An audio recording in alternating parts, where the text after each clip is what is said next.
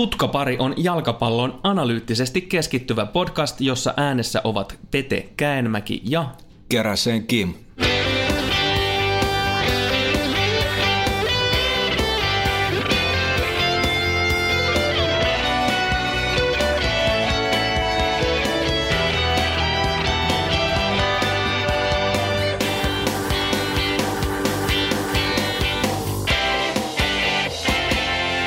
Tämän jakson teema on Mestarien liiga. Jokainen joukkue käydään läpi vahvuudet, historiapalat, pelaajisto, hauskat faktat, pelitapa, joten paljon mielenkiintoista sekä tuoretta pureskeltavaa on luvassa. UCL-ennakot jaetaan kahteen osaan ja kestoa varmasti piisaa, mutta lupauksemme on. Ennakko on takuulla kuuntelun käytetyn ajan arvoista. Tervetuloa mukaan vanhat ystävät sekä uudet kuuntelijat. Lähdetään liikkeelle. Luonnollistahan on siinä tapauksessa, että mennään lohko kerrallaan ja ensimmäisen osan neljä ekaa lohkoa A-lohkosta aloitetaan ja sieltä ensimmäinen joukkue myös alfabetillisessa vai miten se sanotaan niin kuin nätisti järjestyksessä. Eikö suomen kieli ole suheini? Ei, kun mä ajattelin, että mä yritän olla nyt tämmöinen kansainvälinen. Joo, ei, mutta mennään, mennään aakkosjärjestyksessä. Ai niin, se se oli. Atletico Madridhan sieltä löytyy. Joukkue voitti ton Supercupin tuossa kauden alle, mutta sarjassa joukkue on voittanut vasta kertaalle vähän nihkeämpi kauden aloitus. No Kolon 442 ei miksikään muutu. Minkälaisessa vaiheessa prosessia, Kolon prosessia tämä, tämän kauden Atletico oikeastaan on? Aloitetaan siitä, että tota, Tiko oli ensinnäkin kesän yksi isoimmista voittajista siirtomarkkinoilla. Todella hyviä hankintajia ja, ja, ja tosiaan Lemar oli, oli tota kallein. Tuli Rodri sisään, Dilkkaa Boltsia keskikentälle, Arjasta oikea laitapakki ja niin poispäin, Gelson Martinski ilmaisella. Mutta se on ihan sanomattakin selvää, että nämä äijät ne ei ole vielä tottunut tähän Cholon systeemiin. Heidät ajetaan sisään sitten varovasti askel kerralla. Kuitenkin niin myös hyvin paljon pysyvyyttä, tuttu topparipari esimerkiksi, ja, ja kun Simeonen peli perustuu tuohon tiiviiseen puolustuspeliin myös, niin, niin aika hyvä rakentaa Oblakia noiden kodin Himenesin niin kuin päälle.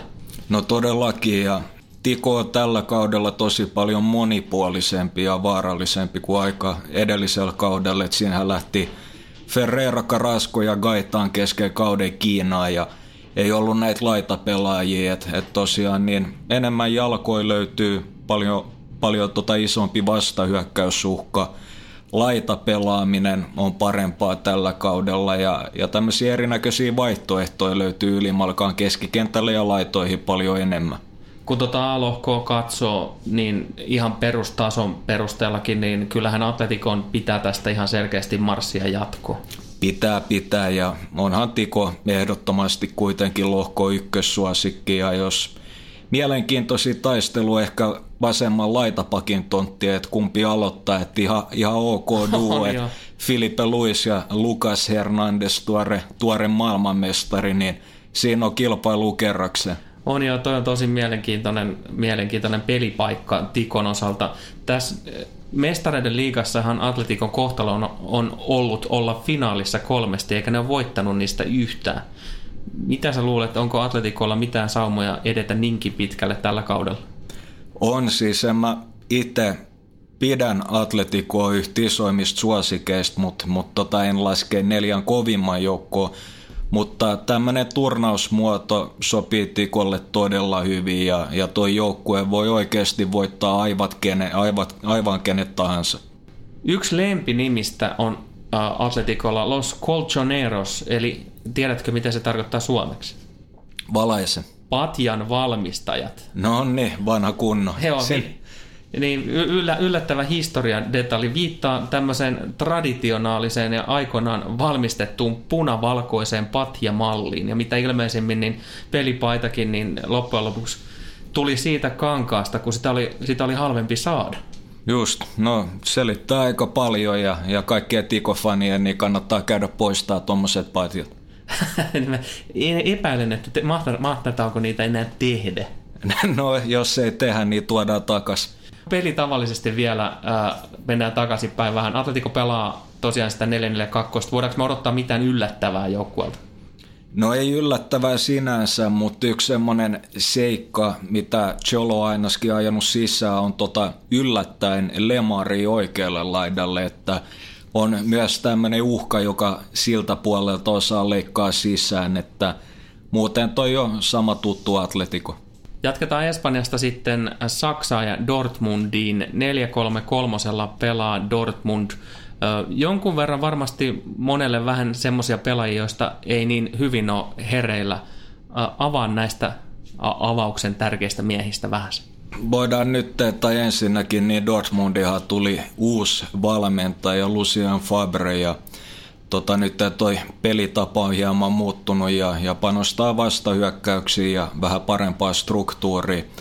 Ja Dahoud on yksi äijä, jota kannattaa ehdottomasti seurata, että häneltä ollaan odotettu sitä lopullista läpimurtoa, mutta Stögerin alaisuudessa ei oikein kulannut viime kaudella. Mutta hän on alusta asti saanut hyvin vastuuta Favre-alaisuudessa, niin tota, häneltä on lupa odottaa paljon – sitten pari muuta nimeä, mitä voidaan, voidaan ottaa esiin, on Pulisic, jenkkitähti, nuori lupaus, todella atleettinen ja todella skarppi älykäs pelaaja. Hän, hänet jos päästää paikoille, niin hän löytää sen tilan todella hyvin ja vähän kokeneemmalta puolelta todella tärkeä hankinta, että Dortmund sai rautaa keskikentälle, niin tanskalainen Delaney pelasi muuten hyvä tämän kisan. Kyllä pelas ja jatkaa varmasti hyvällä tasolla. Olen, niin kuin taisin jo silloin Tanskaa ennakoidessa, niin kertoa, on seurannut häntä sieltä Köpiksen ajoista lähtien aika, aika tarkkaan.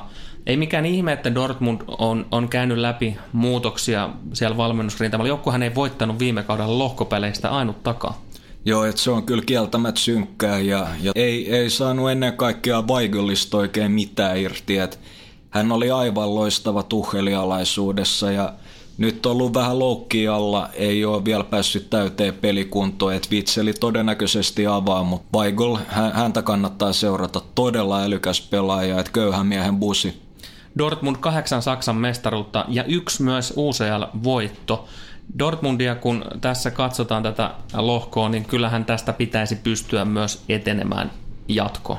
Joo, näin se on, että tota, Ainoa kysymys on oikeastaan, että kuka pelaa piikissä, että Filip, joka on oikeastaan laitahyökkäjä, niin, niin hän olisi kulannut siellä ja hän hommasi Barsa jämän Pako Alkaserin myös lainalle, että pari vaihtoehtoa on, mutta toi on ikävä tosiasia, että Monaco on, on tota aika nopeasti tiputtanut tasoa ja on toi Dortmund Roissin johdolla niin ihan, ihan kuitenkin selkeähkö kakkossuosikki. Niin, se vastasi varmaan kysymykseen, kun oltiin saatu innokkailta faneilta, että missä, millä tasolla BVB tällä hetkellä ylipäätään menee. Ei ehkä tosiaan siellä kuumimpien kandi, mestarikandidaattien joukossa tosiaankaan ole, mutta, mutta että niin kuin tästä lohkosta pitäisi pystyä eteenpäin marssimaan. Sitten todennäköisesti tulee jo heti ekalla pudotuspelillä, pudotuspelikierroksella laulu. Joo, siltä näyttää. Ja tota, itse seuraa myöskin mielenkiinnolla, että siellä on nuori topparipari, että Sokratis, niin, niin tota, kuskattiin arsenaaliin, tai oikeastaan varmaan lennätettiin, että vähän hankalampi keissi muuten, mutta siellä on nuori äh, sveitsiläinen Akanji, yep. oli, oli jo viime kaudella, ja täksi kaudeksi hommattiin aika iso rahal Diallo siihen viereen, nopea, iso kokoinen topparipari, että et tota, kovaa testiin joutuu, mutta se on vähän kuin laittaisi fyrkkaa pankkiin. Mulla on myös heittää tästä Dortmundista ihan mielenkiintoinen tarina seuran alkuajoilta, oikeastaan alkutarina vuodelta 1909. Joukko tyytymättömiä nuoria miehiä eivät nimittäin jaksaneet enää katsella katolisen kirkon silloin seuraan tai sen porukan tukemaa toimintaa, niin päättivät sitten mennä perustamiskokoukseen ja se järjestettiin yllätysten yllätys paikallisessa pubissa – ja tästä tota, niin katolisen kirkon isä Devalt ei kovin otettu ollut ja, ja rymys sinne sitten tota, niin pubin ulkopuolelle ja halusi pysäyttää pojat tykkänä, mutta hänet onnistuttiin kuin onnistuttiinkin lukitsemaan huoneen oven ulkopuolelle ja näin saatiin BVB Dortmund perustettua. No niin, aito tarina, että siinä oli se kuuluisa keltainen muuri vastassa. Seuraavaksi päästään Belgiaan, eli kauas ei matkusteta. Club Bruges itse asiassa mestareiden liiga aikakauden ensimmäisen maalin tehnyt seura, Daniel Amokachi nimittäin sai tämän kunnian Cheskaa vastaan. No toi on kyllä kova, että siinä on knoppitietoa äijille ja Friiduille. Laitetaan toinen heti perään. Joukkue on hävinnyt kuusi edellistä lohkopeliä. Voidaanko tästä vetää jonkunnäköisiä johtopäätöksiä myös tulevalle kaudelle, kenties? No jotain snadia voi tuossa taistiin, mutta tota, eiköhän sieltä tavoitte ole kuitenkin ainakin yksi piste. Brygge pelaa semmoista mielenkiintoista modernia kolmen topparin peliformaatiota. Avaa vähän sitä.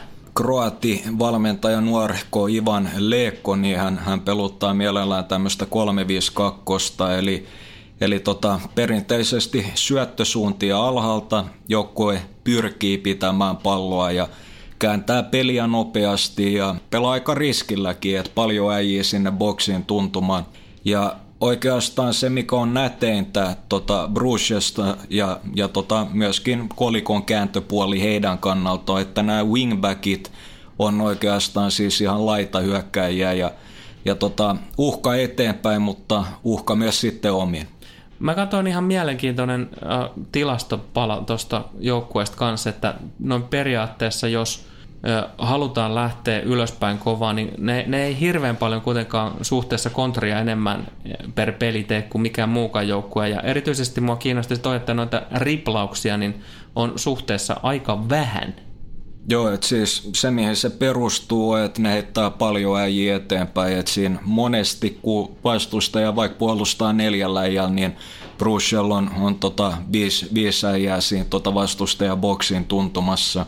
Suurin miinus täksi kaudeksi on, että todella, todella sähäkkä Diaby, niin no okei, hän lähti viime kauden puolivälissä puolivälissä muistaakseni Espanjaan, niin se on iso menetys, mutta nyt hommattiin paikkaamaan Resa ei, ja hän on siinä mielessä mielenkiintoinen hyökkäjä, että juoksee paljon kanaviin, yhdistää peliä vähän kuin Benzema, mutta hänellä on todella pitkä heitto, jota Club Brugge sitten hyödyntää.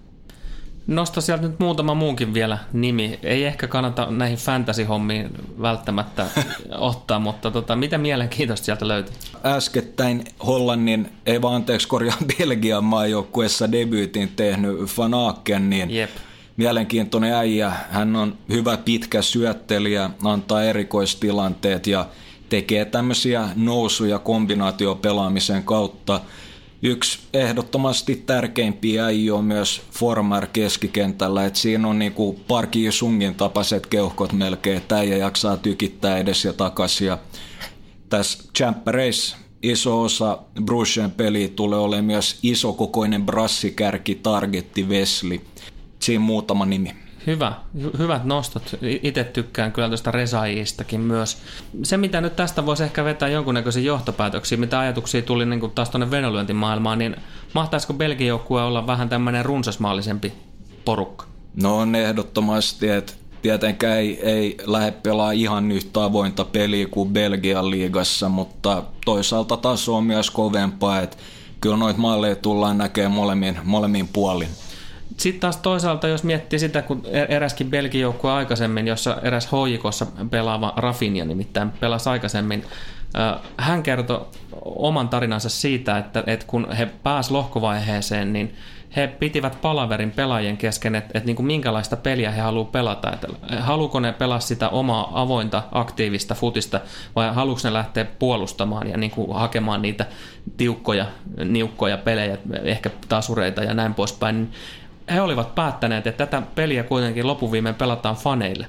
Ja he haluaa palkita myös kotiyleisöä pelaamalla sitä aktiivista futista. Okei, verkko heilu aika paljon, mutta itse asiassa joukkuehan silloin meni myös niin kuin lohkovaiheesta jopa jatkoon. Eli periaatteessa niin kuin on, on, on aina toinenkin vaihtoehto. On ja se on, se on varsinkin tässä tapauksessa niin ainakin omasta mielestä aika vaikea lähteä muuttaa tota niin sanottua DNAta. Jos jengi on tottunut hyökkään, niin, niin tota, et sä niinku illan yli, niin ei sustu tämmöistä tiivistä uhrautuvaa puolustusnippua. Ja tota, mainittakoon vielä semmonen homma, että ei ehkä kannatakaan, että nuorelle kroativeskalle Letichalle on sattunut pari aika helppoa asiaa jo tällä kaudella. Mennään taas tämmöiseen knoppitieto-osastoon. Tämän seuran maskotteina on kolme karhua, Belle, Bene ja Bibi. Ja miksi karhu? No karhu on Brysselin kaupungin symboli ja tämä symboli taas perustuu legendan Flandersin kreivistä, Baldwin ykkösestä, joka nuoruudessaan taisteli karhun kanssa verisesti ja sai sen kaadettua. No toi kova juttu ja aika moni nuori suomalainenkin on ta, tota, taistellut karhukaan. Niin ja saanut kumottua aika monta. Joo, muutama on mennyt. Lohko Aassa sitten eteenpäin ja Monaco on seuraava joukkue. Sarjassa ovat voittaneet tällä kaudella vasta kertaalleen. Ylipäätään hyvin nihkeä kauden aloitus. Ja itse asiassa katsoin myös muun muassa tämmöistä Challenges-tilastoa per peli, niin itse asiassa he ovat tällä hetkellä hävinneet enemmän tämmöisiä challengeja kuin voittaneet. Täällä on paljon muutakin niin kuin tilastopuolella aika huolestuttavia lukemia. Onko Monaco enää minkään arvon? No on jonkun arvoinen ja, ja tota, he oikeastaan rakentaa nyt uutta sykliä, että siellä on tosi tosi tappavia nuoria pelaajia, jotka ensinnäkin niin, niin tulee kantamaan Monacoa parin vuoden päästä, mutta on toi tämän hetkinen taso kieltämättä ihan selkeästi heikompi kuin mitä se oli pari kautta sitten. Joukkuehan starttaa lohkopelien putkiin niin kuuden ottelun voitottamassa mä yllätin putkessa, kiva toistoa.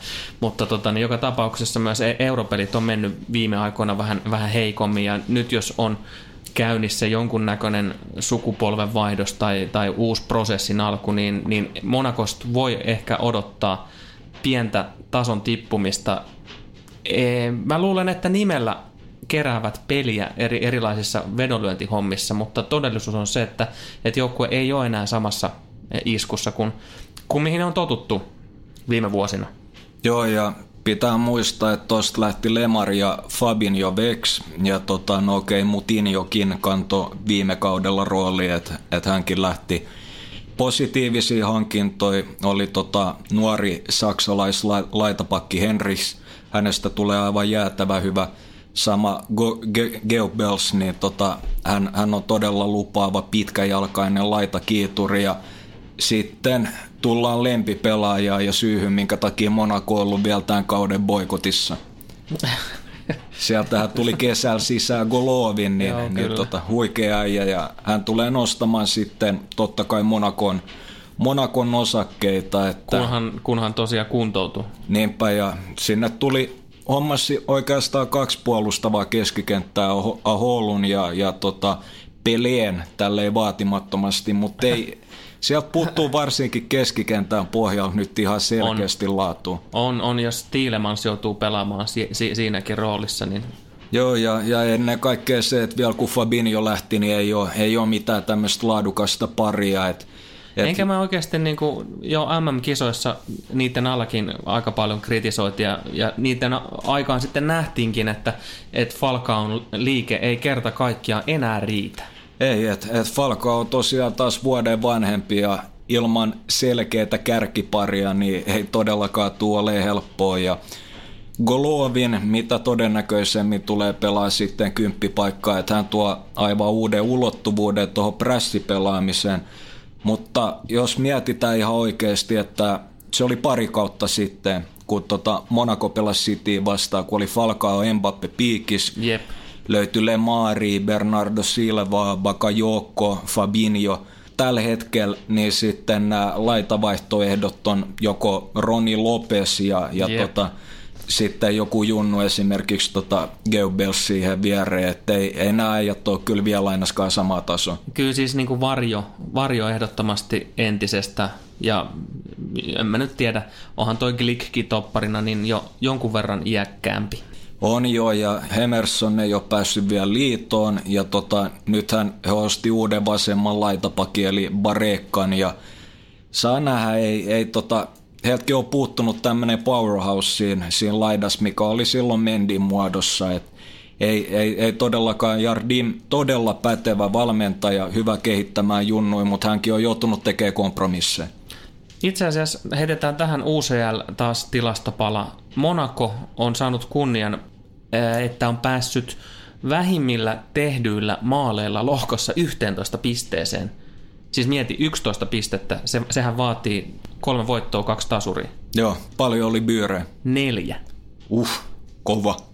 Eh, todella, todella tiukka, siis niin kuin 1-0, 1-0, 1-0 ja Joo, sitten et, täytyy olla yksi yksi tasuri. No siinä on ainakin äijät onnistunut iskeä sitten maali oikeaan aikaan. Mutta ei, ei, ei ole kyllä ihan semmoisesta joukkueesta tällä kaudella kyse, että, että pystyisi raapiin tuommoisia yksi munan voittoja. Ei olekaan. Et, et, e, ihan ylimalkaakin, että et tullaan totta kai sitten vielä avaamaan näitä joukkueita myöhemmässä vaiheessa entistä enemmän analyyttisesti. Semmoinen snadi muistutus. Ja sitten laitetaan taas historiapala. Muistatko kukaan Monakon prinssi? No, vanha kunnon Albertti. Albertti Kakkonen. Hän on itse asiassa Rooman valtakunnan ajan genovalaissuurmies. Tämäkin löytyy varmaan joista, joistakin muistijäljistä. Francesco Grimaldin perillinen. Ja hallitsee Monakon seurasta vielä kolmasosa. Muistatko missä ne loput kaksi kolmasosaa on? Taitaa olla venäläisellä ainakin sijoittajalla. Kyllähän se näin on, että siinä on semmoinen venäläishässäkkä tässäkin taustalla.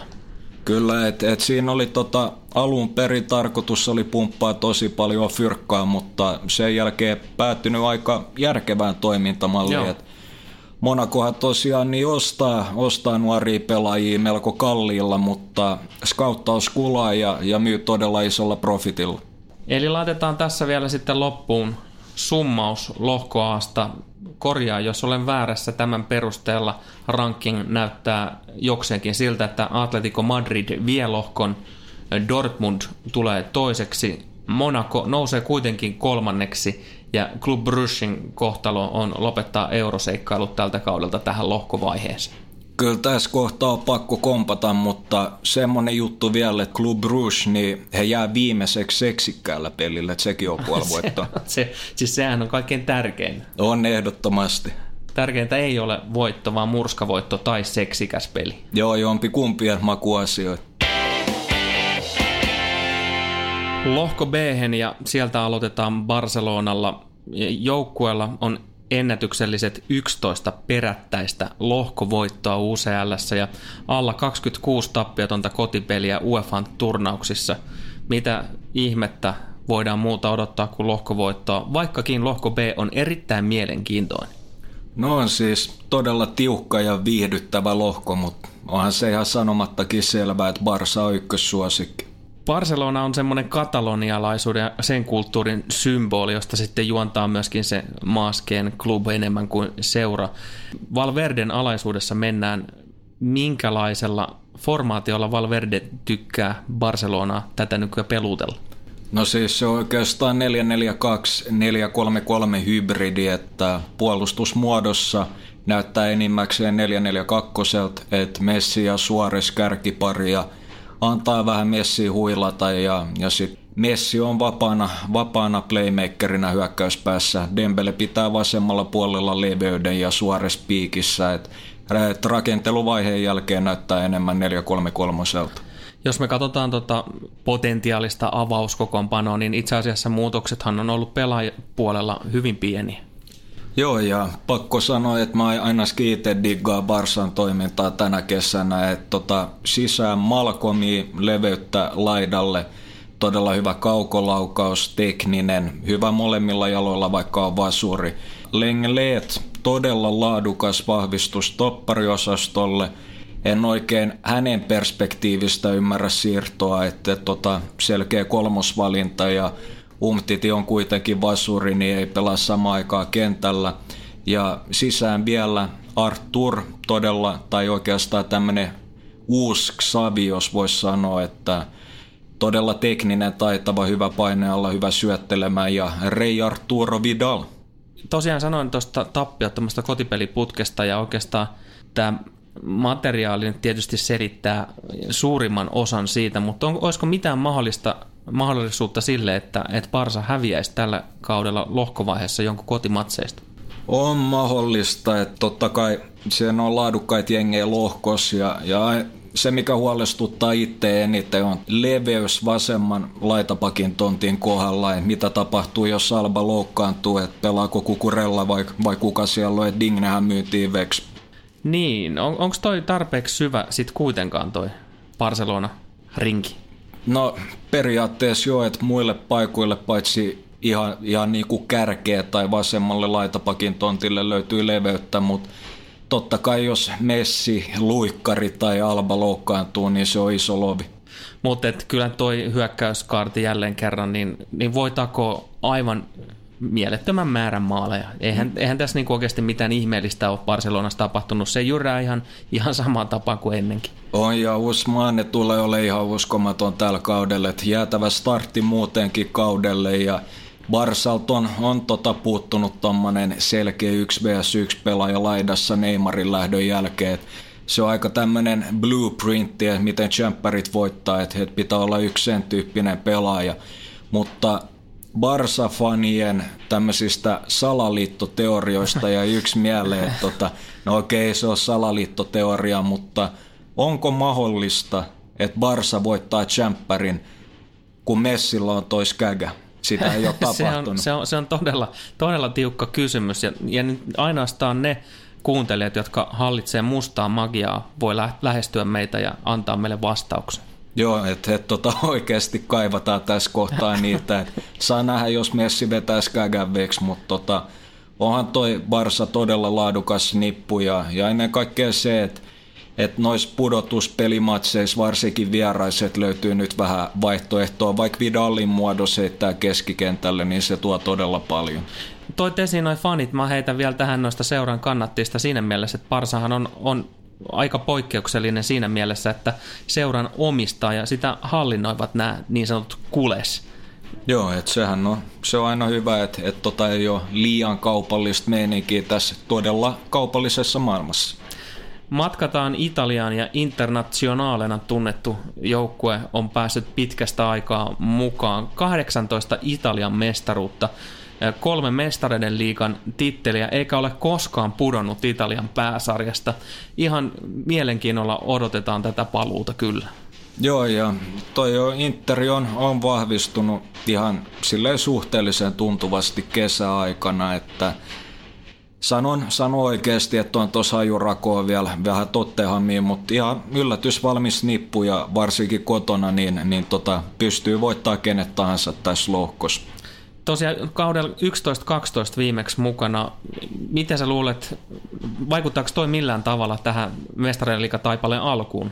Että näistä kovimmista peleistä nyt ei ole ihan niin paljon kokemusta viime ajoilta. Löytyy voittajatyyppejä joukkueesta, mutta tota, muutamalla tontilla niin ei ole ehkä vielä sitä ihan – ihan kokemusta. Et saa, saa nähdä, että miten klaaraa, mutta onhan tämmöiset äijät, kuten Skriniar, osoittanut johtamista ja kypsyyttä. Jos pelitavallisesti ajatellaan Interia, niin, niin formaatio on, on aika semmoinen fleksiibeli, eli, eli siis niin kuin pystytään pelaamaan kolmella topparilla, mutta myös sitä neljän puolustuslinjaa. Joo, että tota, Spallettihan varsinkin Roomaa, jolla käytti kolmen topparin linjaa, mutta kyllä se Interis vaikka nyt täksi kaudeksi löytyy tota De Vries, Miranda ja Skriniar toppariosastolle, niin 4-2-3-1 on, on varmaan, varmaan tämä vakioformaatio. No avaa vähän sitä pelaajistoa, mikä antaisi kuvaa siitä, että, että kuinka hyvä Inter itse asiassa on. No siis periaatteessa Interi on, on kuitenkin duunarijengi, vaikka, vaikka tota pystyy ihan hyvääkin jalkapalloa ja se näkyy myös tässä hankintapolitiikassa, että sinnehän tuli esimerkiksi Nain Golan sisään nytten kesällä. Ai, röökikaveri. Joo, röökikaveri, että tota Ashley Coleikaan niin tota, diggaa, diggaa, pumppaa sitä spaddua. jos jotain junnui kuuntelee, niin pysykää nuuskassa.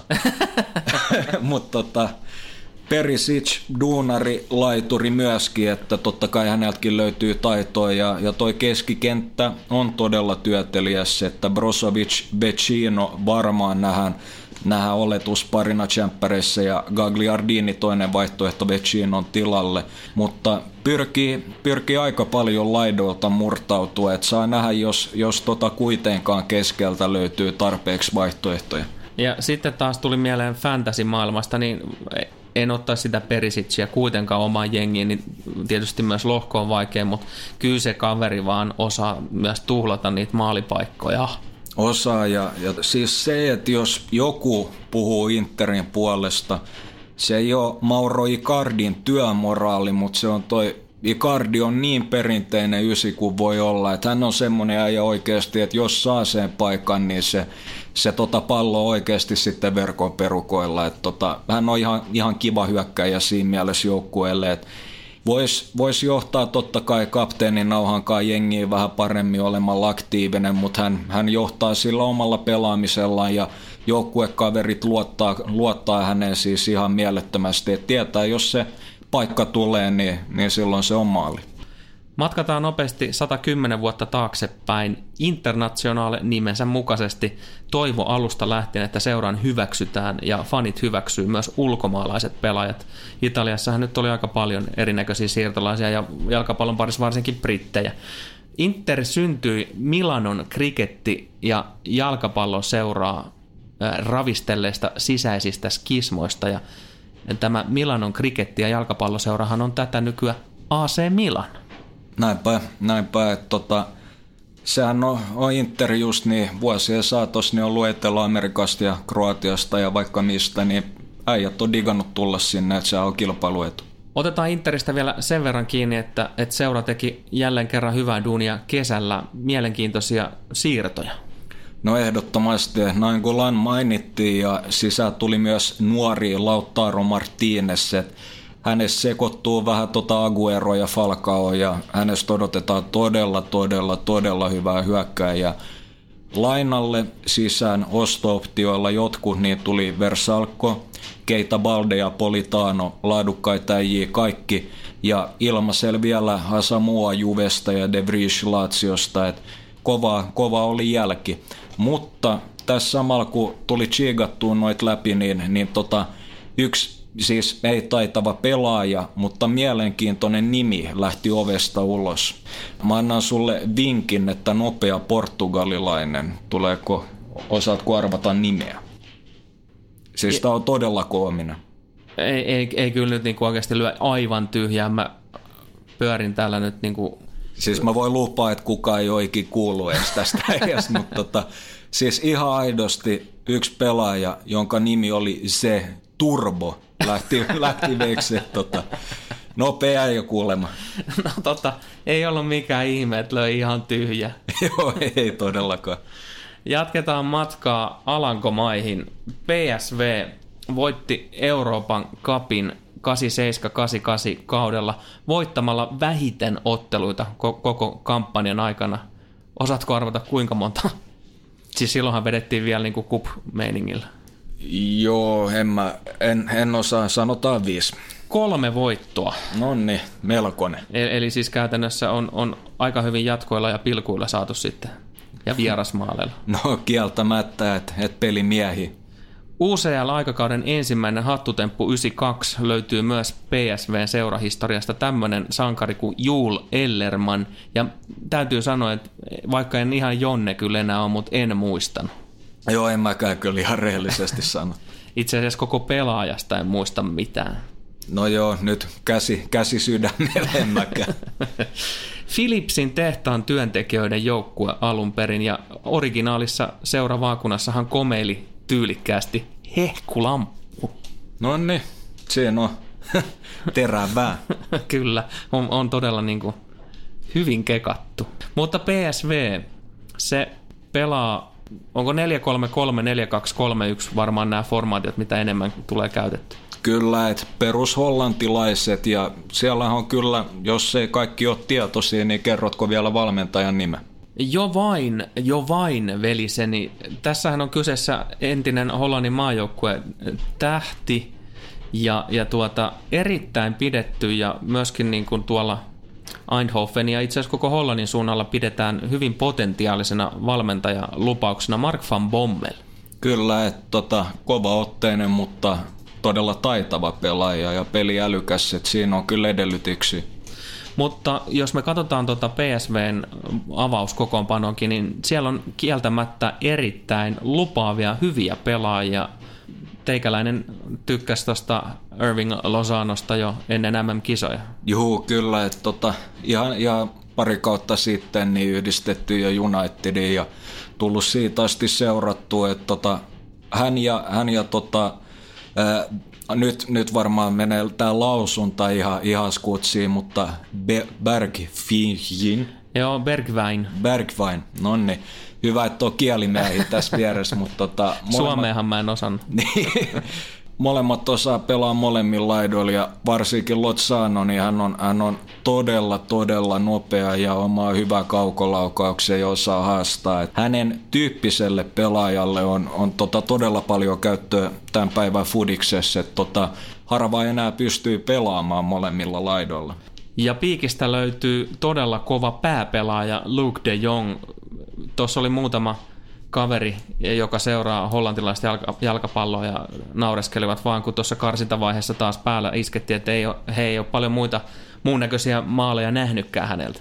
Ei, et no tietenkin pitkä kaveri, mutta mut tota, osaa ajoittaa aivan jäätävä hyvin nämä juoksut ja ennen kaikkea tuommoisissa floattereissa vahvimmillaan ja nyt varsinkin Euroopassa niin, niin De Jong on targetti ja aika pitkälle tämä PSV-peli tulee perustua tähän kakkospallopelaamiseen boksissakin.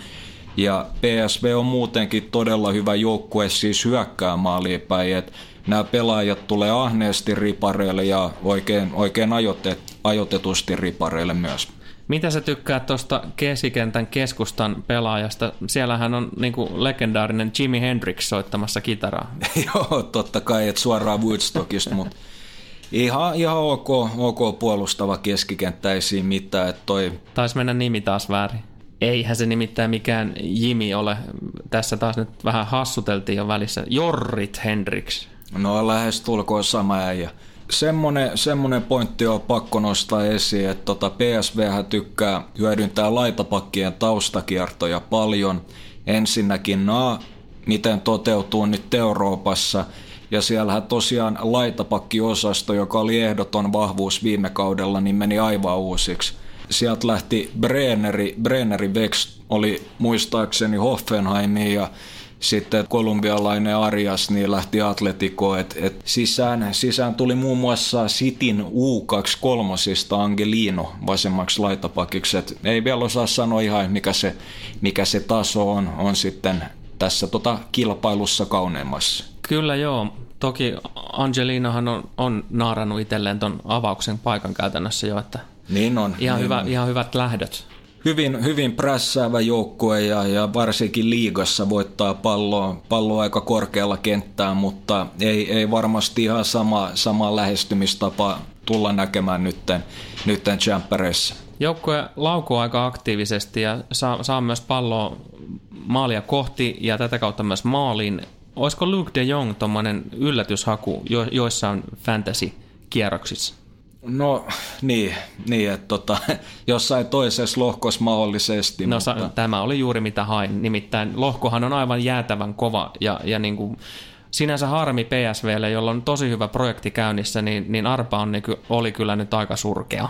Niin oli kieltämättä, että, että tosiaan kyllä he tulee luomaan joitain tilanteita, varsinkin on vahva ylimiehitys sivurajoissa ja hakee de Jongia ja sitten laitahyökkäjät lähtee kiitoon, mutta harmi tosiaan, että Arpo niin oli tämmöinen. Jatketaan tästä sitten Tottenhamia kohti. Kaksi Englannin mestaruutta, kahdeksan FA Cupia, Cup-voittajien Cup, kaksi UEFA Cupia, mutta 2008 edellinen kannu. Onko Spursissa sitä kuuluisaa voittamisen kulttuuria?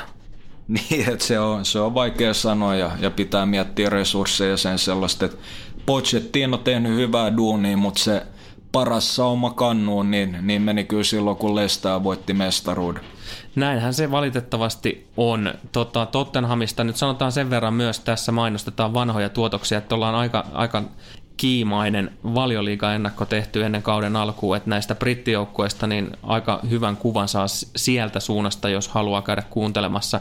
Ehkä ei kannata tässä kohtaa nyt meidän käyttää ihan älyttömästi aikaa tähän, mutta Tottenhamhan on tullut tunnetuksi ensinnäkin Eriksen Kein Alli äh, Troikasta, joka käytännössä määrää sen, että miten Tottenhamilla menee, plus sitten se järkyttävä fyysinen valmius siihen kovaan prässiin ja, ja niin kuin väsymätön joukkue.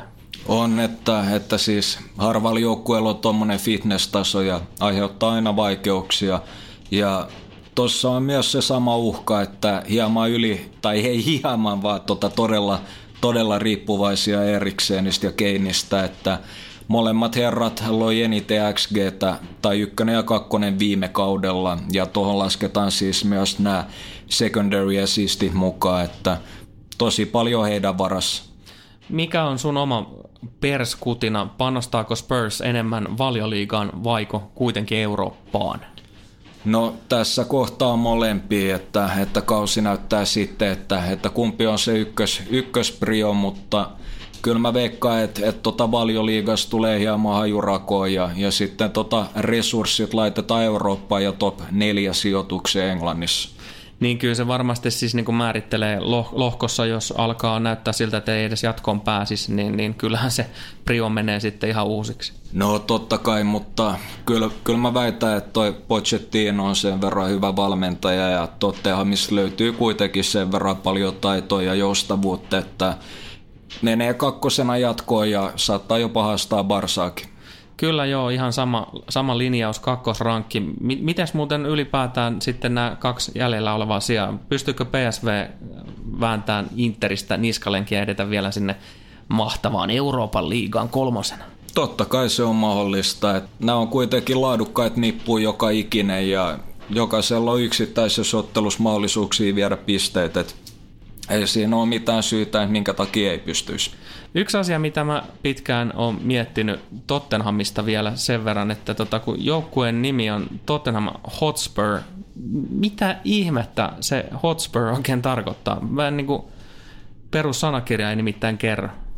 No siis nyt kysyt kyllä ihan väärältä äijältä. Ähähä, minä olen etsinyt tämän tiedon. Vähän arvelin. Kiihkeilevä, harkitsematon, hätiköivä henkilö. No niin. No toi oli, toi oli kyllä oikeasti ihan, ihan nyt, nyt bränikkää info. Että tota. Kuvaako tämä jotenkin Tottenhamiin on niinku seuran? Joo, että toihan on ihan, ihan tota Daniel Levine tota, tämmönen peilikuva. Nimenomaan, siitä sait levy. Käsittelyyn seuraavaksi tietenkin lohko C ja pahoittelen kaikki balkanilaiset kuuntelijat. Tämä lausuminen menee varmasti puihin. Aloitetaan Srvena Zvezdasta, eli Belgradin punainen tähti. Kyllä, että tota, perinteikäs seura ja, ja tota, vähän sekavassa tilanteessa tällä hetkellä. Punainen tähti voitti tuon mestarien liikan edeltäjän Euroopan kapin 1991, eli ei nyt mikään niinku ihan mammutti ei historia-osasto ne ei kuitenkaan, ja, ja totta kai ne ei tuottanut paljon, paljon junnuja ja laadukas seurakulttuuri ja aivan jäätävän fanaattiset fanit. Joo, voin kertoa, että nyt jos joku harkitsee sitä matkaa jonnekin mestareiden liikaotteluun, niin kyllä melkein Belgradin kannattaisi lähteä. Ihan älytön meininki mellakkopoliiseista lähtien, niin, niin soihtui ja pyro siis ihan, ihan uskomatonta. Ja kyllähän sieltä kannattaa oikeasti chigaa YouTubesta noit videoita, kun joku kävelee noit, noit tunneleet pitkin kentälle tai vaan käsittämätön meininki. Ja olihan siinä, siinä karsintapeleissäkin niin aikamoinen meininki Salzburgia vastaan, kun pääsi jatkoon ja siitähän seurauksena niin fanit kiellettiin Liverpool ja PSG vierasmatseihin. Joo, valitettavasti näin, koska ilo oli niin suuri, että hyvin tyypilliseen balkanilaisen tapaan, niin juhlathan oli kentällä. Eihän, eihän tuommoista massaa voi kukaan pysäyttää, ei edes mellakkopoliisi. Ei varsinkaan itävaltalaiset. Belgrad niin tota, pelaa 4-2-3-1 tai 4-3-3 tai 4-3-1-2 formaatiolla. Et mä en ole ihan varma, jos Vladan äh, Milojevickaan tietää aina, että mikä on ihan homman nimi. Joo, siis on ilmeisen mu- muuntautumiskykyinen, jos se kauniisti laittaa. Muutenkin vähän sekava tilanne, että tota, joukkue oikeastaan tähtilaita hyökkääjä Radonjic, niin lähti aivan siirtoikkunan lopussa, että se on totta kai iso lovi, mutta monille, monille valioliigafaneillekin niin tuttu Marko Marin hankittiin seuraan. Kyllä, mutta ylipäätään tuo joukkue, sehän on hyvin tämmöinen balkanilainen kuitenkin, että tätä c päättyvää nimeä löytyy käytännössä koko, koko avauksesta. Oikeastaan ainoat, jotka ei ole, niin on tota Kafu ja Bennabu Hane. Kafu on ilmeisesti tehnyt comeback. Niin me just siis sanoa, että ei kai tämä nyt ole sama Kafu, että tota, aika kova äijä tolla jällä tulla takaisin, mutta ei vissiin kuitenkaan. Joo, että lainalle tuli, että mikäs siinä, mikäs siinä, mutta ehkä tärkein hankinta on, on kenties tota Degenek puolustukseen, että hän edustaa Australian maju muistaakseni, mutta todella vahva Balkani kytkös tota veressä, että et siinä, on, siinä on hyvä hankinta. Mitä sanottavaa sulla on punaisen tähden pelitavasta? Joukkue joutuu kyllä tässä kohtaa aika paljon ottamaan vastaan. Niin joutuu ja, ja siis se mikä on positiivista tota, ja myöskin sitten negatiivista, että tuolla on sitä Balkanin verta, että äijät ei kyllä anna ihan, ihan heti periksi, että tota, taistelee ja varsinkin jos jossain matsissa niin pääsee yksi muna johtoon, niin siinä, siinä kyllä oikeasti otetaan tälle ja vaikka mitä laitetaan laitetaan päätä väliin. Et tota Unitedinkin Vidic sanoi, että murtuneen enää voi korjata, mutta jos sä et laita päätä väliin, niin ylpeyttä ei voi korjata. Et, et tota, se kertoo, kertoo kyllä tuosta, tuosta niinku luonteesta ihan, ihan hyvin. On, että tota, en mä usko kyllä, että et punainen tähti haastaa vierais, mutta toi psykologinen merkitys ja fanaattinen kotiyleisö, niin on se jokseenkin mahdollista, että saa jonkun, jonkun pisteen vietyä tuossa kotikentällä. Hyvin ilkeä paikka vierailla, se on ihan sata varma. On ja, ja toi on muutenkin mielenkiintoista seurata, että miten tämmöiset eri pelaajat reagoi tuohon vihamieliseen ympäristöön. Siis omathan nauttii, mutta mut toi on aika hyvä ikkuna, että miten, miten kisakasetti kestää muilla äijillä, siis vastustajilla. Joo, YouTubesta niin noin Partisan pelit kannattaa varmaan käydä nimenomaan katsoa se on äärimmäinen esimerkki siitä, että mitä on punaisen tähden kotikannatus. Joo, joo, se on ikuinen derbi. Seura perustettiin 1945 ja kertoo varmasti nämä vuosiluvutkin, että mikä silloin on ollut maailmalla vallalla. Tämän joukkueen nimeksi oli ehdolla erittäin vetäviä muitakin kandidaatteja, kuten kansantähti, proletaari, Stalin sekä Lenin. No niin, siinä oli, siinä oli hyviä kandidaatteja. Toi on vähän, että joutuuko äänestää Trumpia tai Clintonia. Joo, siis ideologia oli voimakas, voimakas silloin Jugoslaviassa. Kyllä. Mutta kohtalona varmasti Zrvena Zvezdalla on se, että, että laulu lähdetään niin, että raikaa, koska lohko on aika infernaalisen vaikea. Ja nimenomaan senkin takia, että minkä tyyppisiä joukkueita on vastassa. Kyllä, että kaikki, kaikki haluaa mielellään pitää sitä palloa, että tota ei tule ei tule mitään tuommoisia ylläreitä, mutta se on kyllä varma, että sä et tonne lähdet rotsi auki. Siirrytään näihin muihin lohkojoukkueisiin ja Liverpoolista aloitetaan, aloitetaan myöskin tämmöisellä pienellä mestaraiden liiga ennätykset historia paketilla Liverpoolin osalta. Lohkovaiheen suurin voitto jaettuna ennätyksenä Realin kanssa 8-0 Liverpool voitti Besiktasin 07-08 kaudella. Ja mu- muita mielenkiintoisia ja nyt tuoreempiakin vielä. Viime kaudella ensimmäistä kertaa nimittäin samasta seurasta kolme pelaajaa teki sen vähintään kymmenen maalia. Toi on aika kova. No on todella kova ja, ja totta kai siinä oli vähän arpaonneekin, mutta mut se on kuitenkin ihan, ihan tota fakta, että puulin pelitapa on tehty Euroopan kentillä. Ja tätä ei voi varmasti alleviivata liikaa. Pitäkää se mielessä. No mitä suutta puulin rintamalla on tapahtunut, että aika paljon, että maailman toiseksi kallein veska hankittu, että Kepaha taisi pamottaa Joo, se, niin. loppumetreillä. Kyllä. Alis on sinne kassariksi, että todella lähellä top femmaa veskojen osalta maailmassa, että et tota laadukas maalivahti ja, ja uskaltaa pelaa jalalla ja siitä ollaan totta kai myöskin vähän huonompi esimerkki nähty. On todella, ja nimenomaan näissä kinkereissä. Mu- muutenkin eräs keitä saapui kaupunkiin ja on nimittäin näyttänyt aivan hemmetin hyvältä.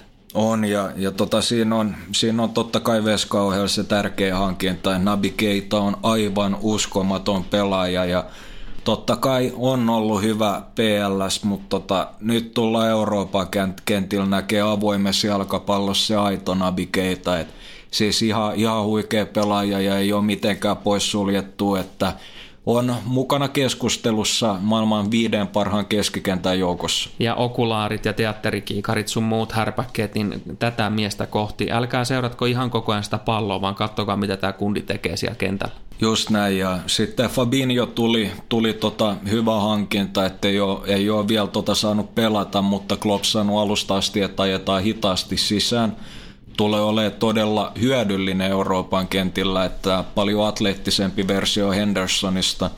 Ja Sherdan Shachirikin hommattiin laita, laitahyökkäjäosastolle, että vähän leveyttä ja osaa pelaa oikeat laittaa ja kymppiä, että et vähän taktisesti joustoa Klopollekin. Kehutaanko nyt kuitenkin vielä, vielä vähän näitä vanhempia pool-miehiä, nimittäin haluan nostaa esiin James Milnerin, jolla on itse asiassa yhden kauden maalisyöttö ennätys jaettuna Luis Figon kanssa. Yhdeksän kappaletta niitä, ni, niitä tuli. E- eli siis niin jos sä jaat ennätyksen Figon kanssa, niin aika, täytyy olla aika hyvä mies. No täytyy, ja Milna on todella aliarvostettu pelaaja, ettei ole pelkästään duunari, vaan upea potkutekniikka ja, ja oppinut myös hahmottaa tota peliä hyvin, että tekee tämmöisiä yksinkertaisia graifeja tai muuta, mutta tota, harvoin hukkaa oikeasti sitä palloa. Ja totta kai kaikki tuntee Liverpoolin hyökkäyskolmikon, eli, eli Salah, Firmino ja Mane, että siinä on, siinä on kyllä yksi maailman parhaista kolmikoista, mutta otetaan esiin vielä laitapakit, eli Trent Alexander-Arnold ja Robertson, että – aika paljon puulin pelistä on varsinkin sit tota viimeisellä kolmanneksella heidän varassa, että kun on staattisempi hidas hyökkäys. Kyllä, ja siis nimenomaan se, että miten nopeasti myös Alexander Arnold on noussut tuolle tasolle. Nuori mies kuitenkin kyseessä. Joo, että sehän oli viime kaudella just niin, tota, nousi niin sanotusti maailman tietoisuuteen karsintamatsissa sillä vaparilla Hoffenheimiin vastaan. Et aika nopea ollut toi nousu. Kyllä. Ja ei, ei voi tietenkään tässäkään alleviivata tarpeeksi viime talven jättihankintaa Van Dijkia, että silloin monet piti sitä siirtohintaa melkein utopistisena, mutta osoittanut kyllä, että on ollut jokaisen euron taikka punna arvoinen, että todella siis uskomaton liideri ja alkaa kovaa vauhtia lähenemään myös ton viiden parhaan topparinsa Kyllä, ja katsokaa, miten mies sijoittuu muun muassa niin kuin erikoistilanteissa ja tietysti myös keskityksissä ei, ei johdu pelkästään koosta tai kovasta pompusta se, että hän voittaa niitä palloja ihan hirveän kovalla prosentilla. Niinpä, ja, ja todella rauhallinen, elegantti pelaaja, vaikka on iso, että tota, ei edes tarvi käyttää niitä atleettisia ominaisuuksia aina, aina hyödykseen. On, on tota, ohjeistaa muita kentällä ja Premier Leagueassa niin taisi olla mun mielestä top kolmosessa tässä XG Chainissa, että osoittaa noita pallollisia ominaisuuksia myöskin. Jep, Liverpool ja Anfield Road, sehän, sehän on todella kova linnake. Varmasti tälläkin kaudella näissä europeleissä ne on tappiottomia kotona viimeiset 16 europeliä. Tämäkin on aika tosi kova saldo. Siis ihan älytön saldo ja no okei, nyt on myös haastava lohkokin, että katsotaan, että kestääkö koko ton, koko ton lohkon läpi. Kyllä. Hei, Liverpoolin virallinen hymni, You'll Never Walk Alone. Tiedätkö, mistä se on alun perin kotosi? Kerro. Siis sehän mielletään tämän Jerry and the Pacemakersin kipaleeksi, mutta tämä kappale on alun perin musikaali karusellista. Okei, no ihan, ihan reellisesti sanottu, en nyt tuli taas suutta infoa. Ei mennyt täänkään päivä hukkaan. No itse asiassa tämän kun kaivoin tämän tiedon, niin tämä oli mullekin ihan uusi tieto. Mä olin sen nimenomaan mieltänyt tämän Jerry and the Pacemakersin biisiksi. Toi jotenkin, miten sä asetit tuon kysymyksen, niin vähän, vähän arveli, että sieltä tulee nyt tota, joku tämmöinen kierrepallo. Kyllä, aina tulee. Ei aina voi dilkkaa suoraan. Ei niin, että se on just noin geometriset kulmat kannattaa olla, olla hyvässä muistis. Geometriasta puheen ollen siirrytään Italiaan ja eteläpuolelle Italiaa Napoliin, tämä roska pääkaupunki kaiketi tätä nykyään, niin Napolissa on käyty läpi aika vahvoja muutoksia tälle kaudelle. Sinänsä pelitapahan nyt ei ihan, ihan hirveästi muutu, mutta, mutta muutoksia on kuitenkin käyty.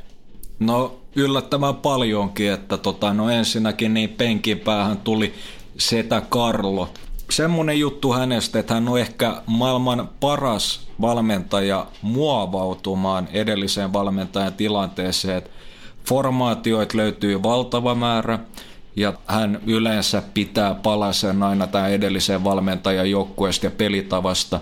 Mutta sitten samalla niin Karlolla ei ole enää sitä omaa identiteettiä ja se on kyllä tärkein näissä karkeloissa.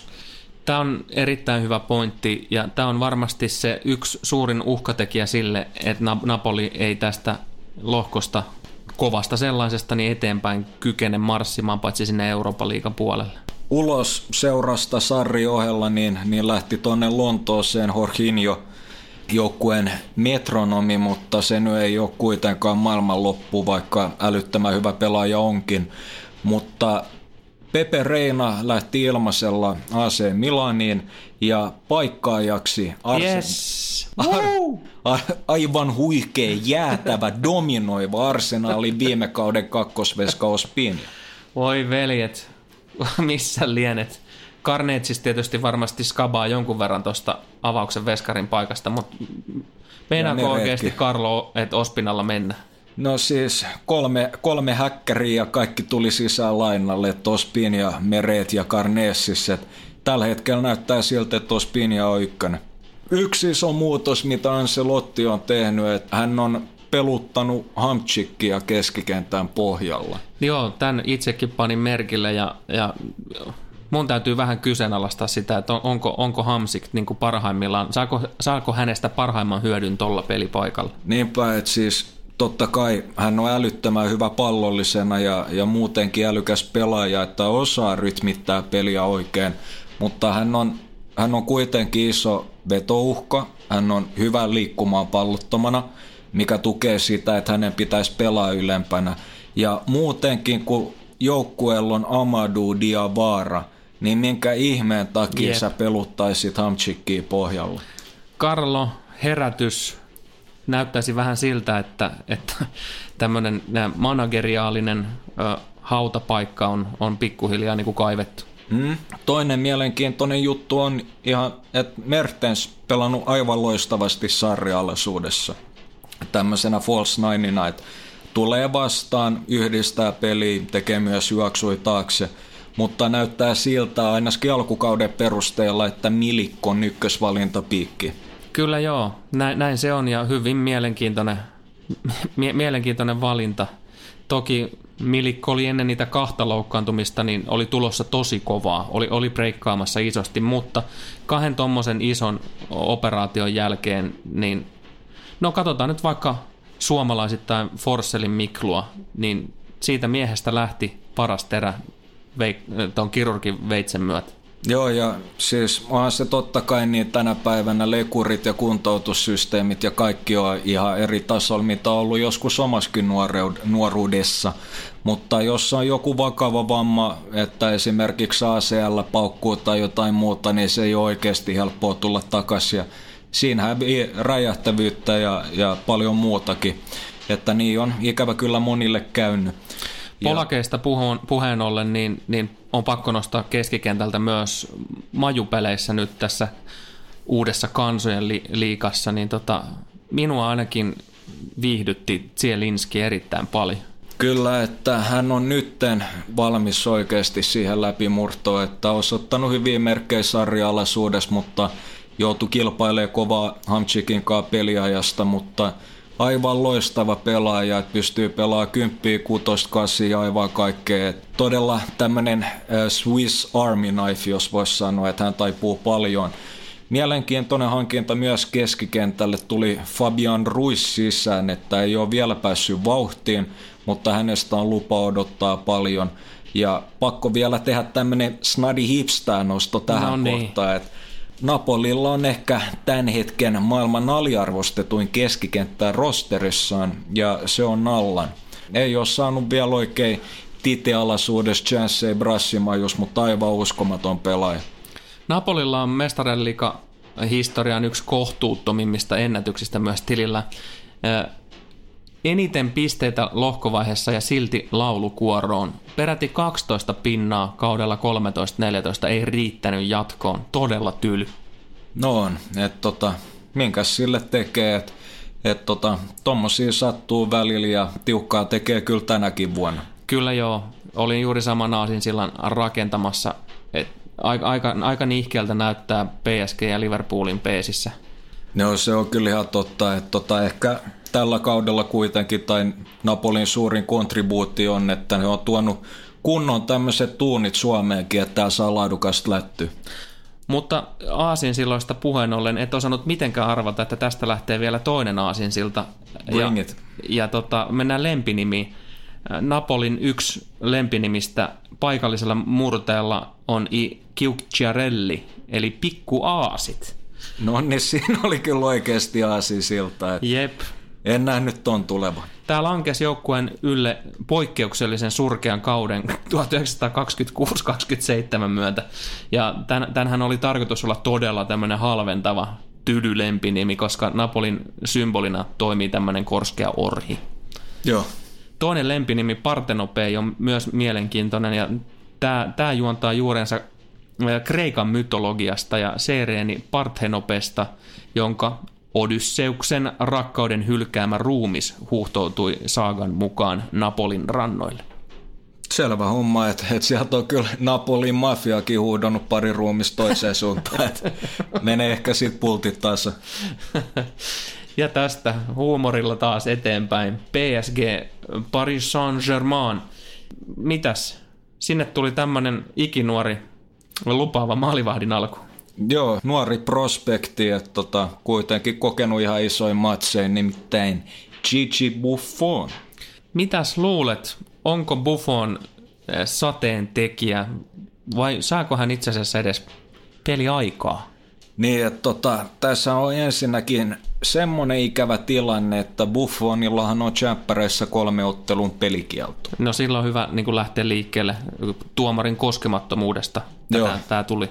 Näinpä, että tota Relleä vastaa silloin ja Ariola tulee pelaa nämä matsit, pelasi todella hyvän matsin tota Saksaa vastaan, niin ainakin omasta mielestä totta kai Buffon tuo sen karisman ja johtajuuden osa organisoida puolustuslinjaa, mutta fakta on se, että taso ei enää riitä kantamaan Champerin voittoa. Kyllä mä sanoin itse, että tarjolla ykkösmies.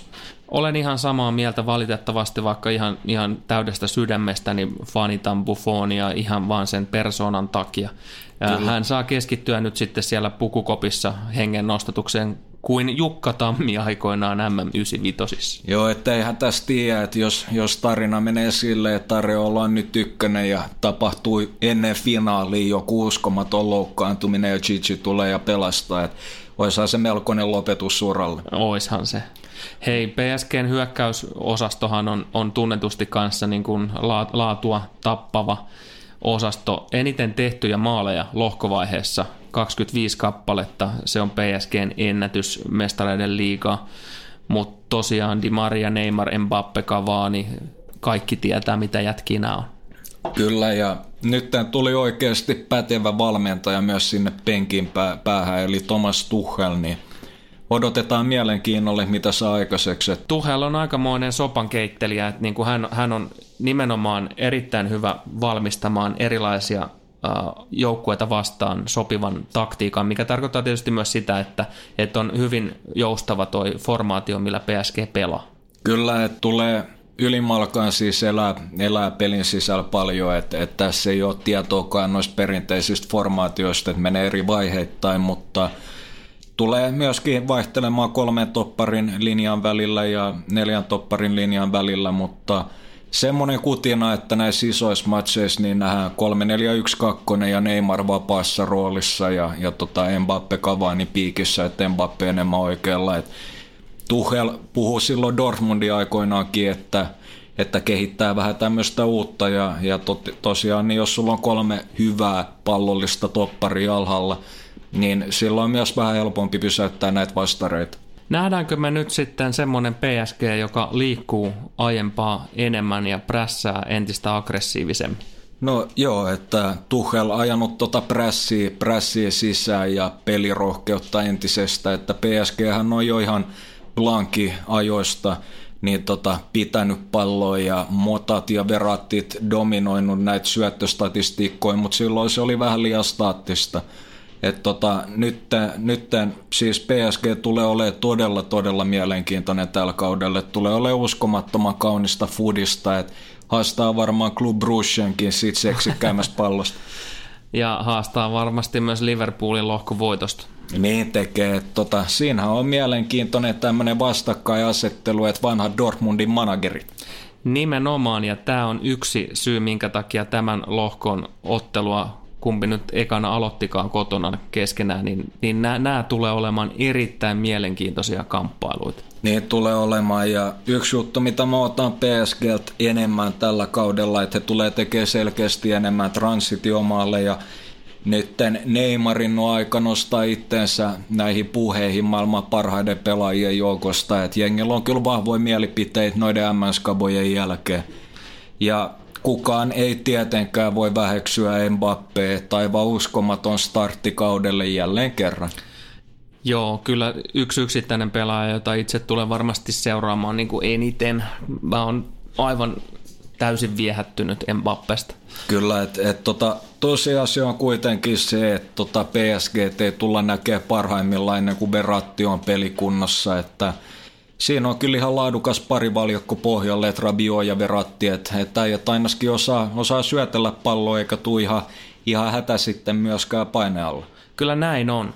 PSG sinänsä itse asiassa muuten aika kohtuullisen tuore tekijä tämmöisen maailman futiskartalla. Tämä jengi on perustettu vasta 1970.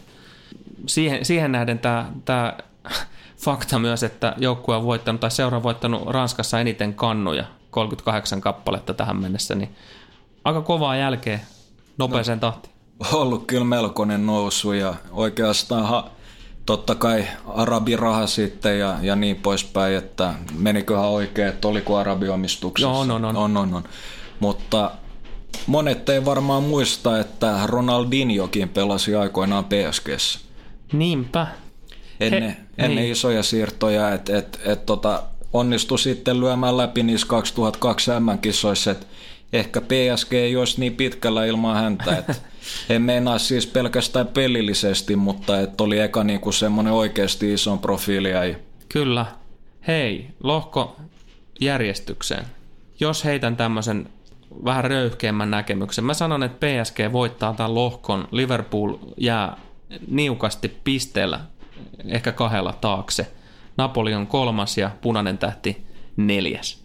No lähes tulkoon allekirjoitan, mutta mä sanoin itse, että Liverpool voittaa lohkon PSG ja kakkoseksi johtuen siitä, että Poolin projekti on pidemmällä ja, ja toi Kloppin pressi on tappavaa, mutta pidä oikeasti rehellisesti sanottuna PSGtä kuitenkin isompana suosikkina voittamaan tällä kaudella. Pitäkää tämä mielessä, se on hyvä pointti. Mestareiden liiga kausiennakon ensimmäisen osan viimeinen lohko käsittelyyn, lohko D, ja tämä nyt on aika yleisesti otettu mielipide, että tämä on aika läppälohko. Joo, jotkut sanonut, että tämä on Euroopan liigan lohko, että tota, ei, ei ole sinänsä laadukkaimmasta päästä, mutta itse ainakin ottaa innolla, että täällä on isoja kotietu ja matsit tulee todennäköisesti menee todella vahvasti risti.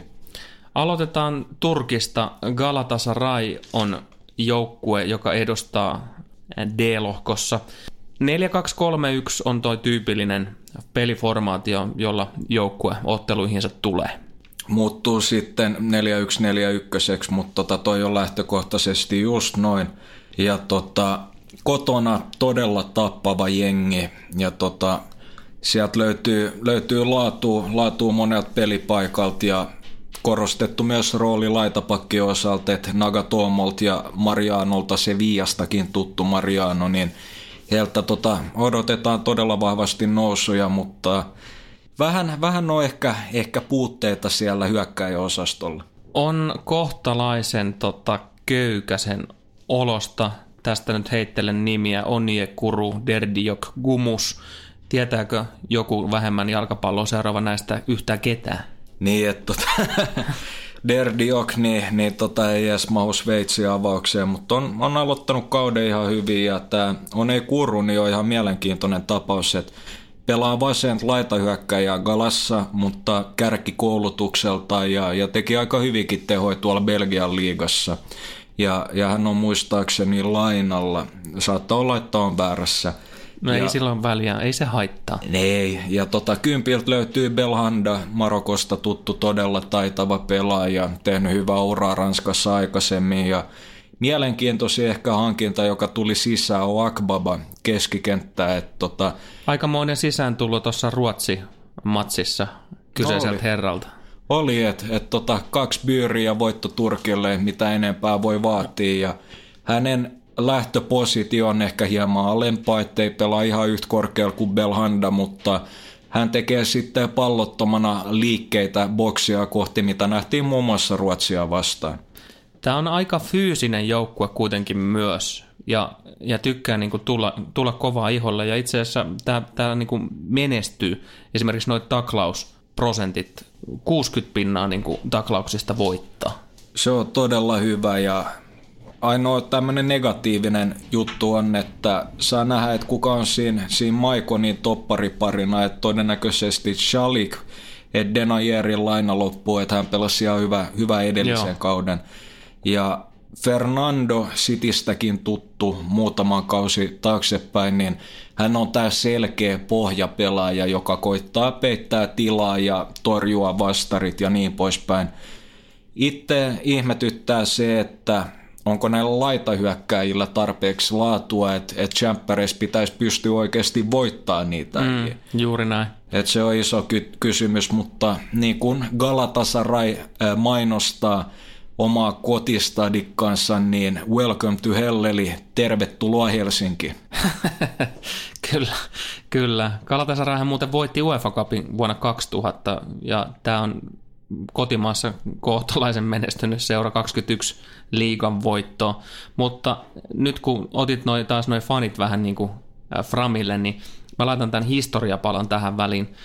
Galatasarayn seuran nimi syntyi yleisön kannustuksesta historian ensimmäisissä matseissa. Nimittäin väki huusi Galata Sarai Efendileri, joka kääntyy suurin piirtein suomeksi Galatan palatsin herrasmiehiksi. Kyllä, että, että itsellä on vähän tietoa Besiktasista, mutta nyt on vähän laajempi Turkin tietämys tästäkin aiheesta. Tämä on erittäin hienoa. Mikä sä näet, että turkkilaisten saumat tässä lohkossa on kuitenkin, tämä ei ole läheskään kovimmasta päästä? Ei ole, että se on just se, että sen takia on saumat ja toi kotietu monilla näillä jengeillä niin on todella iso, että, että kuten mainittu, matse menee ristiin ja Lähtökohtaisesti Gala ei omasta mielestä ole kahden parhaan joukossa, mutta voi jos ottautua ehdottomasti vääräksi, että et itse odotan, että nämä pelit ratkee ihan loppumetreillä. Mennään sitten siitä Turkki-akselilta kohti Venäjää, Moskovaa ja Lokomotivia. Tällä joukkueellahan kauden alku on ollut kotimaan sarjassa valla haastava, että kuudesta pelistä tilillä on vain kaksi voittoa ja erityisesti maalinteon puolella on, on sakkaamista.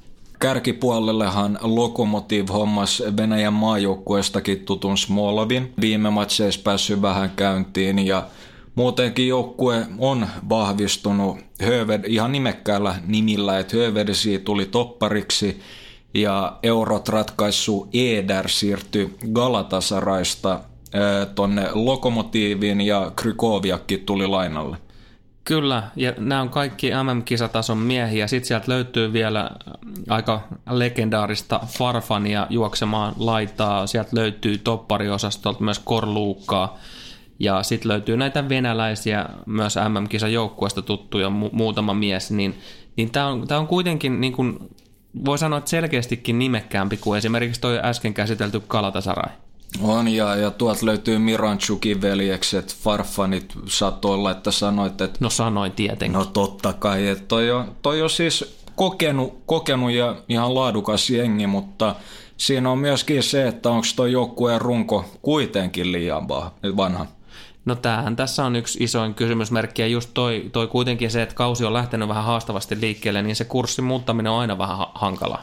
Se on ihan totta ja, ja tosiaan niin tärkeä asia tässä Lokomotiivin pelissä on, että miten toi keskikentän pohja pitää. Et siinä on kyllä ihan päteviä ukkoja, Denisov ja Krykoviak, molemmat rikkovia pelaajia ja puolustavia pelaajia. Et onhan toi ihan, ihan suhteellisen taitava jengi, että et varsinkin Fernandesi ja Farfani kannattaa seurata. Alunperinhän tämä on rautatieläisten seura, kuten ehkä saattaa jopa joku tuosta nimestäkin jotenkin ehkä päätellä – Man Cityn ohella ainoa joukkue, joka on edennyt lohkosta jatkoon, vaikkei ole voittanut neljää ensimmäistä otteluaan. Tämmöinenkin tilastopala löytyy. Saavutus sekin. Mutta mitä moskovalaisilta voidaan odottaa? No tässäkin taas toi kotietu, että se ei ole, ei ole mikään easy, easy homma mennä Venäjältä hakemaan noita pisteitä, että sielläkin löytyy tota fanaattisuutta yleisössä, että että lähtökohtaisesti omasta mielestä toisiksi huonoin tai huonoin joukkue tässä täs lohkossa, mutta nämä matsit tulee menee varmasti ristin rastin, niin on heilläkin jatkosaumat. Juuri tämä ristiin pelaamista on, on luvassa. Ja sitten lähdetään hyvin pitkälle takaisin hetkinen lounaaseen. Piti nämä väli-ilmansuunnat suomeksi. Hänet niistä tiedä muistaakseni mitään. Joo, ei, että et, tota, ei, ei ole todellakaan omint vahvinta osaamista. Että ne on jotenkin tosi epäloogisia suomeksi. Niinhän ne on. Portoon siis käy, käy matka ja siellähän maalia vartioi eniten mestareiden liigapelejä vyöllään kantava Ikerman Casillas 167 matsia. Pyhä Iikkärit, että siinä, on, siinä osaa nähdä, että kumpi vetää pidemmän koreen tällä kauden liikkää vai Buffon. Ja itse asiassa Ikerillä on toinenkin kova enkka tilillä. Hänellä on eniten rankkarikisan ulkopuolella torjuttuja pilkkuja, viisi kipaletta. No se on huima saavutus ja hän oli kyllä aikoina aivan uskomattoman räjähtävä. Haluatko kuulla vielä yhden hyvän historiafaktan? Joo, antaa vaan palaa. Pakko sen jälkeen mainita yksi homma. Porto taitaa olla ainoa joukkue, jossa parivaljakko isä-poika on, on ollut kauden maalitykkinä. Tämä tapahtui vuosina 1961 ja 88. Ensin isä Jose Aguas ja heti perään Rui Aguas voittivat maalikuninkuuden. Se on kova saavutus ja tosiaan semmoinen korjaus vielä, että nyt mä selitin ihan omia, että tosiaan niin Eda ei ole siirtynyt mihinkään, että hän pelasi kyllä 2017 ihan tuolla Lokomotiv Moskovassa. No niin, tämäkin asia tuli nyt sitten onneksi sitten selvitettyä. Joo, etteihän me mitään virheitä tehdä. Ei elämässä tehdä virheitä. Seuran Porto perusti alun perin jo 1893 portviinikauppias, yllätys, Antonia Almeida, joka ihastui matkoillansa Englannissa tähän ihanaan lajiin. Kai tämä nimikin tulee siitä. No ei varmasti tule. no ei sitten. Mutta men, mennään tuohon Porto-joukkueeseen. 4-4-2 aika monta vuotta viljellyt kyseinen joukkue. Niin on, että et tota, se ei ole muuttunut miksikään ja se mikä on muuttunut on, että toi pakkelinja meni ihan romuiksi. Kyllä, ja se on ehkä se suurin haaste tähän, tähän kauteen niin kuin näissä europeleissä Portolla. Joo, että et, tota, sieltä lähti joukkueen kapteeni Marcano ilmaiselta tota, toppari Vex. Sieltä lähti oikeat laitapakit Dalot ja Ricardo Pereira. Sieltä lähti myöskin Lajun, joka pelasi vasenta ja oikeata laitapakkia. Ja myöskin Boli siirtyi tota pysyvästi tuonne Wolvesiin, että et melkoista rumbaa ollut. On ollut ja itse asiassa Portollahan on tältä kaudelta kotimaan sarjassa niin tilillä yksi ehkä seurahistoriankin kovimpia sulamisia. Yhden ottelun he on hävinnyt ja tämä, tämä häviö tapahtui kotikentällä puoliajan 2-0 johdosta Vitoria Guimarãesia vastaan, niin onnistuivat tössimään 2-3 tappiokset. Aika harvinaista varsinkin Porto kotikentällä tommosiin suorituksiin, mutta ehkä tuossa niin on jotain viitettä siihen, että kun se alakerta on mennyt uusiksi ja Ikerman ei ole enää räjähtävimmillään, niin, niin se on kysymysmerkki tuo alakerta. No on todellakin, että tota, mitä sinne on tullut sisään on Mbemba Newcastleista, joka nyt ei, ole, ei ollut ihan avauksen, avauksen tota, luottopelaaja sielläkään. Ja Mielenkiintoinen nimi on kuitenkin kohta debyyttinsä, toki eri tontilla tekevä Militao Brasilian maajoukkueessa. Että hän on, on tota Portossa nyt pelannut topparia ja ollut, ollut toppari kautta keskikenttä, mutta Majussa debyytti tulee oikean laitapakin tontilla. Tämä on mielenkiintoinen nimi, laittakaa korvan taakse, se on ihan selvä homma. Tämä joukkue on muuten erittäin tulivoimainen. Tästä löytyy niin kuin erittäin paljon hyökkäyspään taitoa ja muun muassa niin ottelua kohden onnistuneita haastoja tai driplauksia niin tulee suhteessa va- näihin vastustajiin niin kohtalaisen paljon ja onnistumisreitti on, on myös yli 60 pinnan. Se on tosi kova luku. Fyysinen liikkuva kärkipari Marega Abubakar löytyy taitavat laitahyökkäjät Otavio ja Brahimi, että tota, vähän liian epätasaisia välillä ja sama toi korona sitten vaihtopenkiltä. Et hän on parhaimmillaan aivan pitelemätön, mutta niitä hyviä päiviä tulee ikävä kyllä vähän liian harvoin.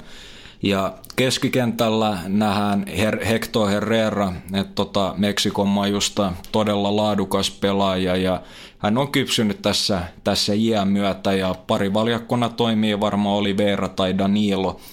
Ja Porto nojaa todella paljon myös laitapakkien pelaamiseen, että Alex Tejes, niin hän on edelleenkin ykkösvalinta vasemman laitapakin tontille, uskomaton kausi, mutta Maxi Pereira, ei, ei se voi olla enää avauksen mies tässä kohtaa uraa. No niin, no, niin. mutta näyttäisi olevan. No siis näyttäisi olevan, että onhan toi vähän, vähän kummallinen tilanne, että siis lähtökohtaisestihan Portolla on paras materiaali tähän lohkoon, tai toiseksi paras, mutta heiltä ei tiedä ikinä, että mitä tulee, että voi olla, että voittaa lähestulkoon puhtaalla pelillä tai voi tulla ihan yhtä hyvin jäätävä sulaminen. Kyllä joo, ja se on varsinkin tuossa varmasti ensimmäisissä lohkootteluissa, niin, niin tuolla vedonlyöntipuolella tuo runsasmaallisuus kyllä varmasti kannattaa tarkastaa, että mitä, mitä on tarjolla. No, Sattuu ja tapahtuu. Kyllä, mutta lähtökohtaisesti tosiaan Porton kyllä pitäisi tästä edetä jatkoon, eikä tietysti vähiten senkin takia, että eh, toi kotietu tässäkin on aika merkittävä. Porto on himassa tosi vaikea kaataa normaalisti. Niin on. Sitten jatkuu matka tämän ennakkopläjäyksen viimeiseen eh, joukkueeseen. Schalkesta on kyse. Kausi alkoi Bundesliigassa ennen majutaukoa kahdella tappiolla. Onko se tavallaan nyt se kaikuaskelten niin sanotusti, että, että onko tulossa vähän vaikea kausi? No ei välttämättä ihan yhtä hyvää kuin edelliskausi, mutta noissa matseissa niin kummassakin niin tuli punkku. No se on ehkä semmoinen pieni selittävä tekijä, älä nyt tämmöisiin takerra. Ei sentään, mutta tota, vähän ollut kuitenkin takkusta ja, ja ehdottomasti vaikka Tilo Kerrärkin meni PSG, tota, iso lovi puolustukseen, mutta se kuitenkin aivan ylivoimaisesti isoin lovi, mitä on lähes mahdotonta korvaa, että Goretzka siirtyi Bayerniin. Sieltä löytyy ihan mielenkiintoisia ja nimekkäitä pelaajia, jotain Konopliankkaa muun muassa, joka ehkä on jo parasta ennen päivämäärä alkaa mennä, mutta Naldo alakerrasta, Bentaleppi, Kalikiuri. Joo, ja, ja tota, hyvä hankinta oli, oli Rudy keskikentän pohjalle, että tota, ei oikein natsannut Bayernissa, mikä olikin ihan odotettua, että hän tulee organisoimaan peliä nyt, kun Mayer siirtyi Crystal Palaceen. Salif Sane tuli toppariksi paikkaamaan Gerreriä, että hän on, hän on laadukas hankinta ja Hamsa Mendylin otteita odotan innolla LB-tontille, vasemman laitapakin tontille, mutta toi Serdar, joka ostettiin Goretskan korvaajaksi, niin ei toi taso riitä korvaamaan millään. Seitsemän mestaruutta, yhden UEFA Cupinkin on voittanut tämä Saksan toiseksi suurin urheiluseura 155 000 jäsentä vaatimattomasti. Tämä on hienoa, että Schalke vetää. No Schalke vetää ja, ja noin saksalaiset, niin ne oikeasti ne käy paikan päällä ja kausarit loppuu aika nopeasti. Ja... No siellä on toi hinnoittelu pikkasen hyvin kohdillaan myös no, pääsy lipuilla. Niinpä, niinpä että se on tota, pakko nostaa hattua, hattua saksalaiselle toiminnalle ja senkin takia niin esimerkiksi Bayernkään ei, ei tuhlaa noita fyrkkoja ihan, ihan päättömästi. Mutta ehkä se Schalkeen tärkein palanen löytyy sieltä penkin päästä, että Domenico Tedesco, 32-vuotias, todella lupaava valmentaja. Tämä saksalaisten nuorten valmentajien esimarssi on kyllä aivan huikaseva. On, ja vähän, vähän jotain tämmöisiä yhtenäisyyksiä löytyy Nagelsmanninkin kanssa Hoffenheimin valkuun, että tota, molemmat suosii tämmöistä kolmen toppari alakertaa, johtuen siitä, että rakenteluvaiheessa on, on sitten enemmän syöttösuuntia, että pystyy tämmöiseen kontrolloivaan palloon. Mutta molemmatkin hyödyntää tämmöistä kohdepelaajaa toisena hyökkääjänä, että pystyy myös antaa niitä oikein ajoitettuja pitkiä boltseja ja tähtää myös sitten noihin kakkospalloihin, että et se ei ole niinku roiskimista, vaan se on vaan fiksua pelaamista, että jos semmoinen tilanne tulee vastaan. Että Schalke pelaa tosi nättiä foodista, pyrkii enimmäkseen pitää aina palloa maassa ja tuolta pari, pari todella tämmöistä lupaavaa junnua kannattaa ottaa seuraa, seurantaan, eli, eli tota Harit keskikentältä todella silkkinen ja taitava pelaaja ja toinen jenkkilupaus McKennie, että saa nähdä, jos on keskikenttä tai puolustaja tällä kaudella, mutta taipuu monen. Kyllä, pelannut jo tähän mennessä keskikentän pohjalla sekä toppari. Kyllä, että et, tota, Schalkelta odotetaan viihdyttävää ja, ja kaunista fudista ja ainoa oikeastaan mikä tuosta jengistä uupuu on se laatu siellä hyökkäyspäässä, että sieltä löytyy ikilupaava nuori Embolo, mutta Ut hankittiin ilmaisella Hoffenheimista, mutta tota, eihän toi Ut Burgstalla tai Disanto ole kuitenkaan semmoinen valinta toiseksi hyökkääjäksi, joka herättäisi ihan liikaa kauhua vastustajassa, vaikka ihan fiksui systeemipelaajia onkin. Kyllä, mutta siltikin tässä nimenomaisessa lohkossa, niin, niin Schalken saumat edetä on ihan hyvät. Ihan ehdottomasti, että siis jos Schalke löytää sen viimekautisen vireensä, mikä ei tietenkään ole helppoa, niin, niin tota, kyllä silloin on kaikki eväät olla lohko ykkönen. Sä kun oot noita saksan kielen asiantuntijoita, niin, niin Schalken aikaisia lempinimiä oli Die Knappen. Mitä tarkoittaa Die Knappen? No, napit. No ei ole, kun kaivostyöläiset tietenkin. Joo, kyllä, että et toi ei ole kyllä kieltämättä omassa saksankielisessä sanavarastossa. nyt on. No nyt on. Tiedätkö, se, sehän johtui siitä, että seura houkutteli silloin aikojensa alussa niin, niin pelaajiksi kuin kannattajiksi hyvin paljon näitä hiilikaivostyöläisiä, joka tuolla alueella oli, oli varsinkin siihen aikaan erittäin voimissaan. Onko sulla pakko kysyä ihan semmoinen homma, että, että tota, siis tämän geografisen alueen lisäksi, niin tiedätkö, onko siinä mitään muita muit taustoja tämän BBB Schalke-vihan takana? Tai oikeastaan siis rivalry?